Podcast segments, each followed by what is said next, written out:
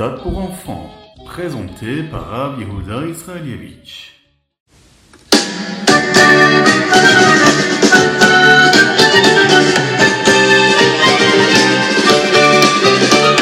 Bonjour à tous, infiniment heureux de vous retrouver pour partager avec vous le Ritatu du jour. J'espère que vous allez bien. Aujourd'hui, nous sommes le Yom Shlishi, le mardi de la semaine de la Parashat Kitetse. Nous sommes le 5 Elul euh, 5783 et Tafshin Pegimel Shnatakel, l'année du rassemblement. J'espère que vous allez bien. Nous allons démarrer tout de suite notre Ritatu du jour, mais avant, nous allons parler un peu du mois d'Elul. C'est très important de savoir ce qui s'y passe pendant le mois d'Elul. Nous réfléchissons à notre comportement au cours de l'année pour nous assurer que nous servons Hachem de la meilleure façon possible. Aujourd'hui, nous apprendrons ce qui se passe lorsque nous faisons ce que nous appelons les miftsaim de la meilleure façon possible. Un chassid était une fois en Yechidout avec le rabbi de Lubavitch, en entrevue privée. Et le rabbi lui a dit, il y a une promesse du Admour Azaken, le rabbi Zalman. Lorsqu'une personne fait la tzedaka begashmiut ou beruchaniut avec d'autres personnes, c'est-à-dire la tzedaka matériellement et spirituellement, en les aidant avec ce dont ils ont besoin, eh bien son esprit et son cœur deviennent mille fois plus purs qu'auparavant. Et cela lui permet de comprendre tout ce qu'il faut comprendre mille fois plus rapidement. Le rabbi de continuer. Je l'ai déjà dit, ce n'est pas une expression ou une exagération, c'est vraiment littéral ce qui s'y passe. Pour vous assurer de ne pas vous tromper, je le dis à nouveau, très clairement, et vous devriez le dire à d'autres personnes aussi, le rabbi de dire. Quelqu'un qui fait miftsaim, et ce que nous appelons une tzedaka spirituelle, aura une immense atzlacha dans son apprentissage, une immense réussite. Ce qui lui prendrait mille heures à comprendre, eh bien il le comprendra en une seule heure. Ce qui lui prendrait 500 heures, et il peut maintenant l'apprendre en seulement une demi-heure. Vous pouvez me mettre, le rabbi, de continuer de dire à l'épreuve avec tout cela. Quiconque fait ce qu'il doit faire, à savoir la mission qu'Akadosh Baruch lui a donnée, de faire les miftsaim correctement, d'aller s'occuper d'autres juifs, de leur apporter cette tzedaka spirituelle ou même matérielle, autant qu'il le peut, et de la meilleure manière qu'il le faut, aura une immense réussite dans l'apprentissage de la Torah, de toutes les parties de la Torah, les parties révélées comme les parties cachées, la Torah Taniglé ainsi que la Torah Chassidut, mais aussi dans l'éducation de ses enfants, mille fois plus que cela prendrait normalement, littéralement. Ce sont les mots du rabbi. On doit prendre beaucoup de force de ces mots-là et s'inspirer de cela pour aller aider un autre juif à s'accomplir dans la Torah et les mitzvot, à se rapprocher d'Akadosh Baruch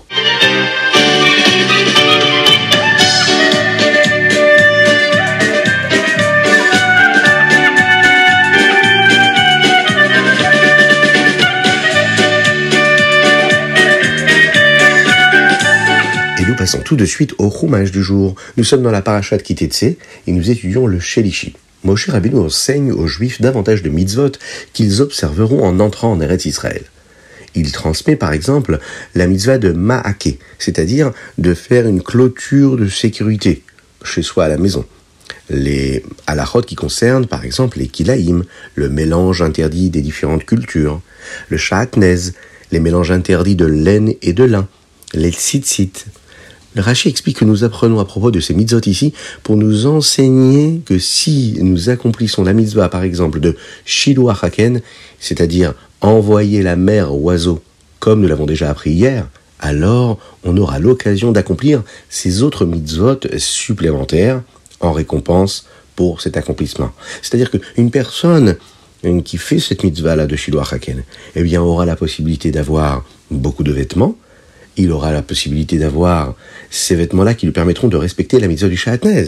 Il aura la possibilité d'avoir une maison qui lui permettra eh bien, de faire la mitzvah, de mettre euh, une barrière à son toit. Il aura la possibilité d'avoir un champ dans lequel il devra accomplir la mitzvah des kilaïm et de ne pas mélanger les différentes cultures. Il aura la possibilité d'avoir toutes cette richesse-là parce qu'il a fait une seule mitzvah. Vous imaginez un petit peu une mitzvah et tellement de récompenses. Le texte nous le dit. Hachem vous bénira avec une nouvelle maison et vous devrez construire un maquet, c'est-à-dire une clôture autour du toit pour éviter que quelqu'un ne tombe accidentellement et ne se blesse. Vous serez béni avec des champs et vous devrez prendre soin de ne pas mélanger différents types de cultures ensemble. Ce qui est interdit, les kilaïm.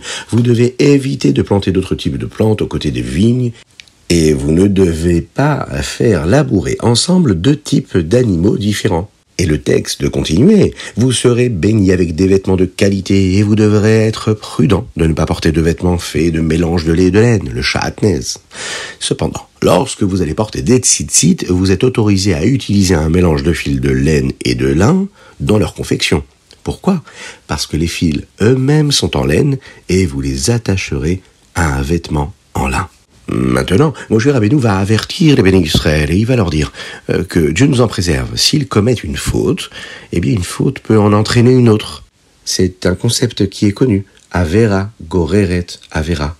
Par exemple, si quelqu'un éprouve des sentiments de haine envers sa femme, chasve shalom, négligeant ainsi la mitzvah d'aimer ses semblables, et qu'il l'accuse faussement de méfaits, ce qui est en soi une autre faute, et que l'affaire est portée devant le beddin, devant le tribunal, eh bien sa famille viendra prouver son innocence.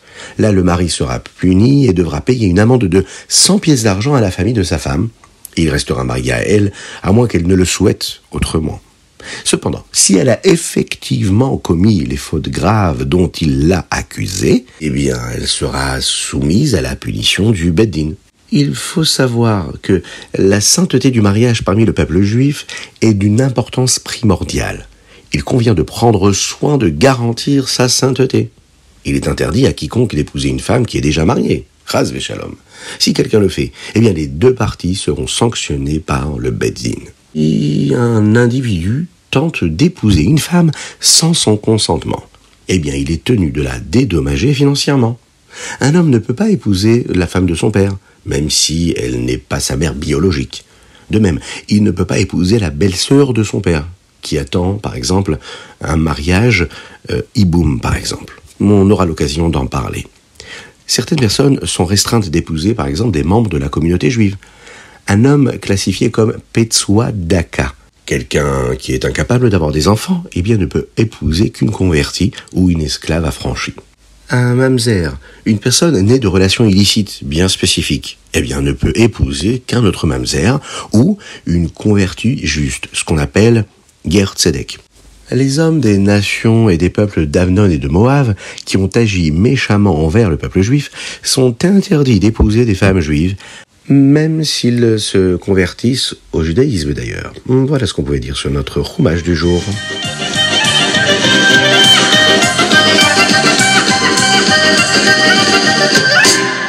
Et nous passons tout de suite au Tania du jour, dans la Yigret à Kodesh, chapitre 10. Et bien ici, on va voir comment le Rabbi Shimon nous dit qu'on a la possibilité de recevoir de la vitalité de Shem, mais nous devons aussi la mériter. Alors comment pouvons-nous mériter la Chayut d'Akadosh Baruch eh bien, en accomplissant les mitzvot, et en particulier les actes de bienveillance comme la tzedaka.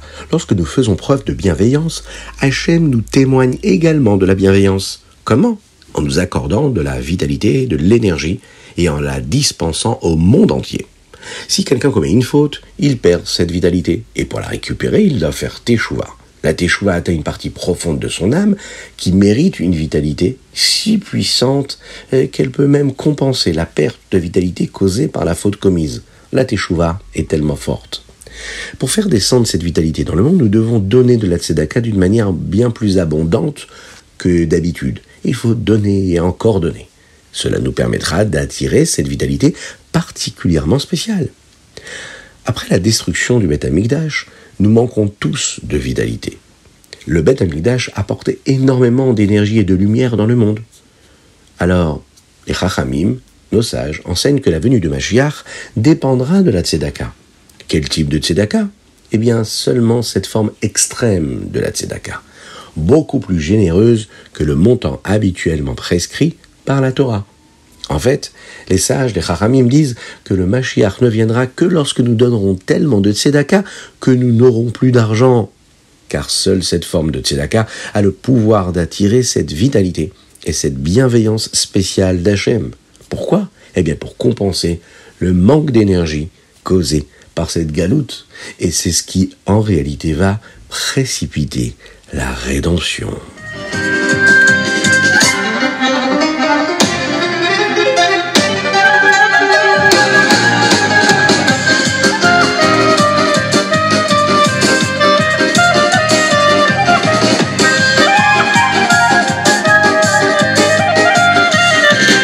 Aujourd'hui, nous allons parler du Hayom Yom, 5 Elul, et nous apprenons le minag, la coutume Chabad, euh, qui nous permet de mettre le talit comme il faut. Alors, différentes étapes.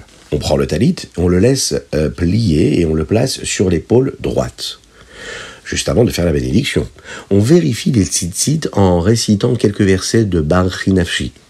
Ensuite, on retire le talit de l'épaule et on le déplie on embrasse le haut du talit. Vous savez, c'est la partie qui ira sur la tête, une partie en général qui est faite de soie. Euh, ensuite, on fait tourner le talit pour qu'il soit derrière nous. Et là, on commence à réciter la bénédiction, Leidatef Betzitzit. En s'enveloppant hein, dans les tzitzit, on enroule le talit autour de manière à ce que les deux coins passent par-dessus l'épaule gauche lorsque nous avons fini la bracha la bénédiction.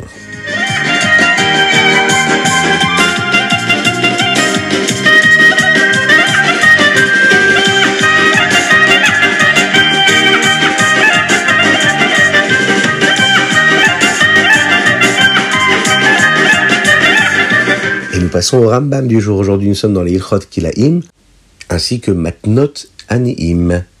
Dans le Ramam d'aujourd'hui, nous apprenons les dernières lois de Kilaïm et commençons les halachot de Matnot Anim. Dans le chapitre 9, et on nous rappelle qu'il est interdit de forcer différentes espèces d'animaux à se marier entre elles. Nous ne pouvons aider que les moutons à se marier avec d'autres moutons et avoir des petits agneaux.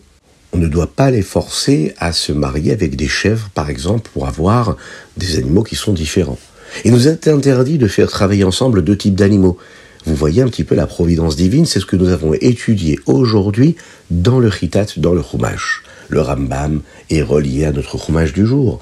Nous n'avons pas le droit de les assembler afin qu'ils puissent tirer une charrette ou tout autre équipement agricole ensemble. Il est même interdit de s'asseoir dans une charrette qui est tirée par deux types d'animaux. Pourquoi? Car cela les oblige à la tirer.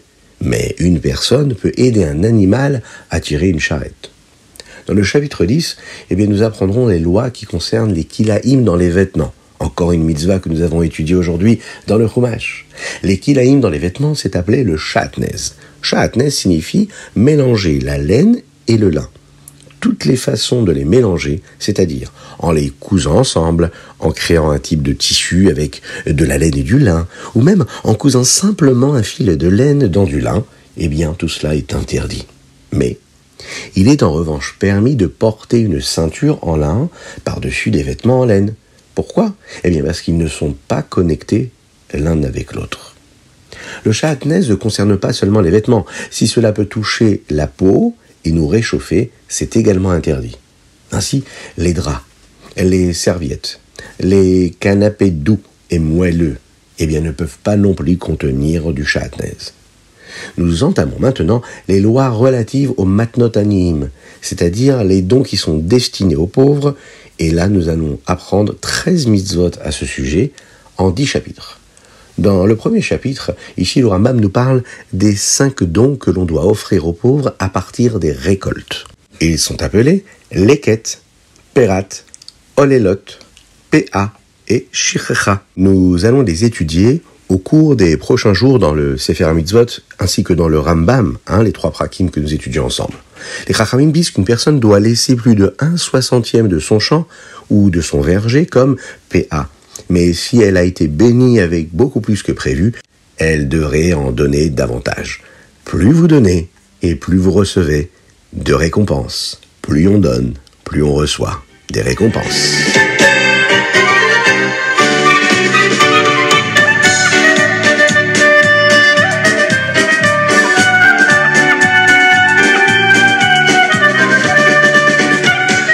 Et voilà, c'était le Chitat du jour. J'espère que vous avez passé un bon moment. Et n'oubliez pas hein, de le partager avec vos amis. Euh, envoyez-nous vos dédicaces euh, sur chitat.fr ou sur le 06 61 76 87 70. N'hésitez pas à nous envoyer par exemple euh, la date anniversaire d'un proche à vous, afin que nous puissions lui souhaiter un grand Mazal Tov, par exemple. vous pouvez aussi nous envoyer tout cela sur le WhatsApp de ce numéro de téléphone. Je vous dis à très bientôt, je vous souhaite plein de bonnes choses et de la bénédiction dans tous les domaines matériels et spirituels. Une belle réfouachinema pour Avraham Nissim Ben Sultana. Que Dieu vous bénisse, qui nous envoie le Mashiach Tzidkenu Bekarov Mamash. N'oubliez pas de mettre une petite pièce dans la tzedaka. Et Mashiach arrivera.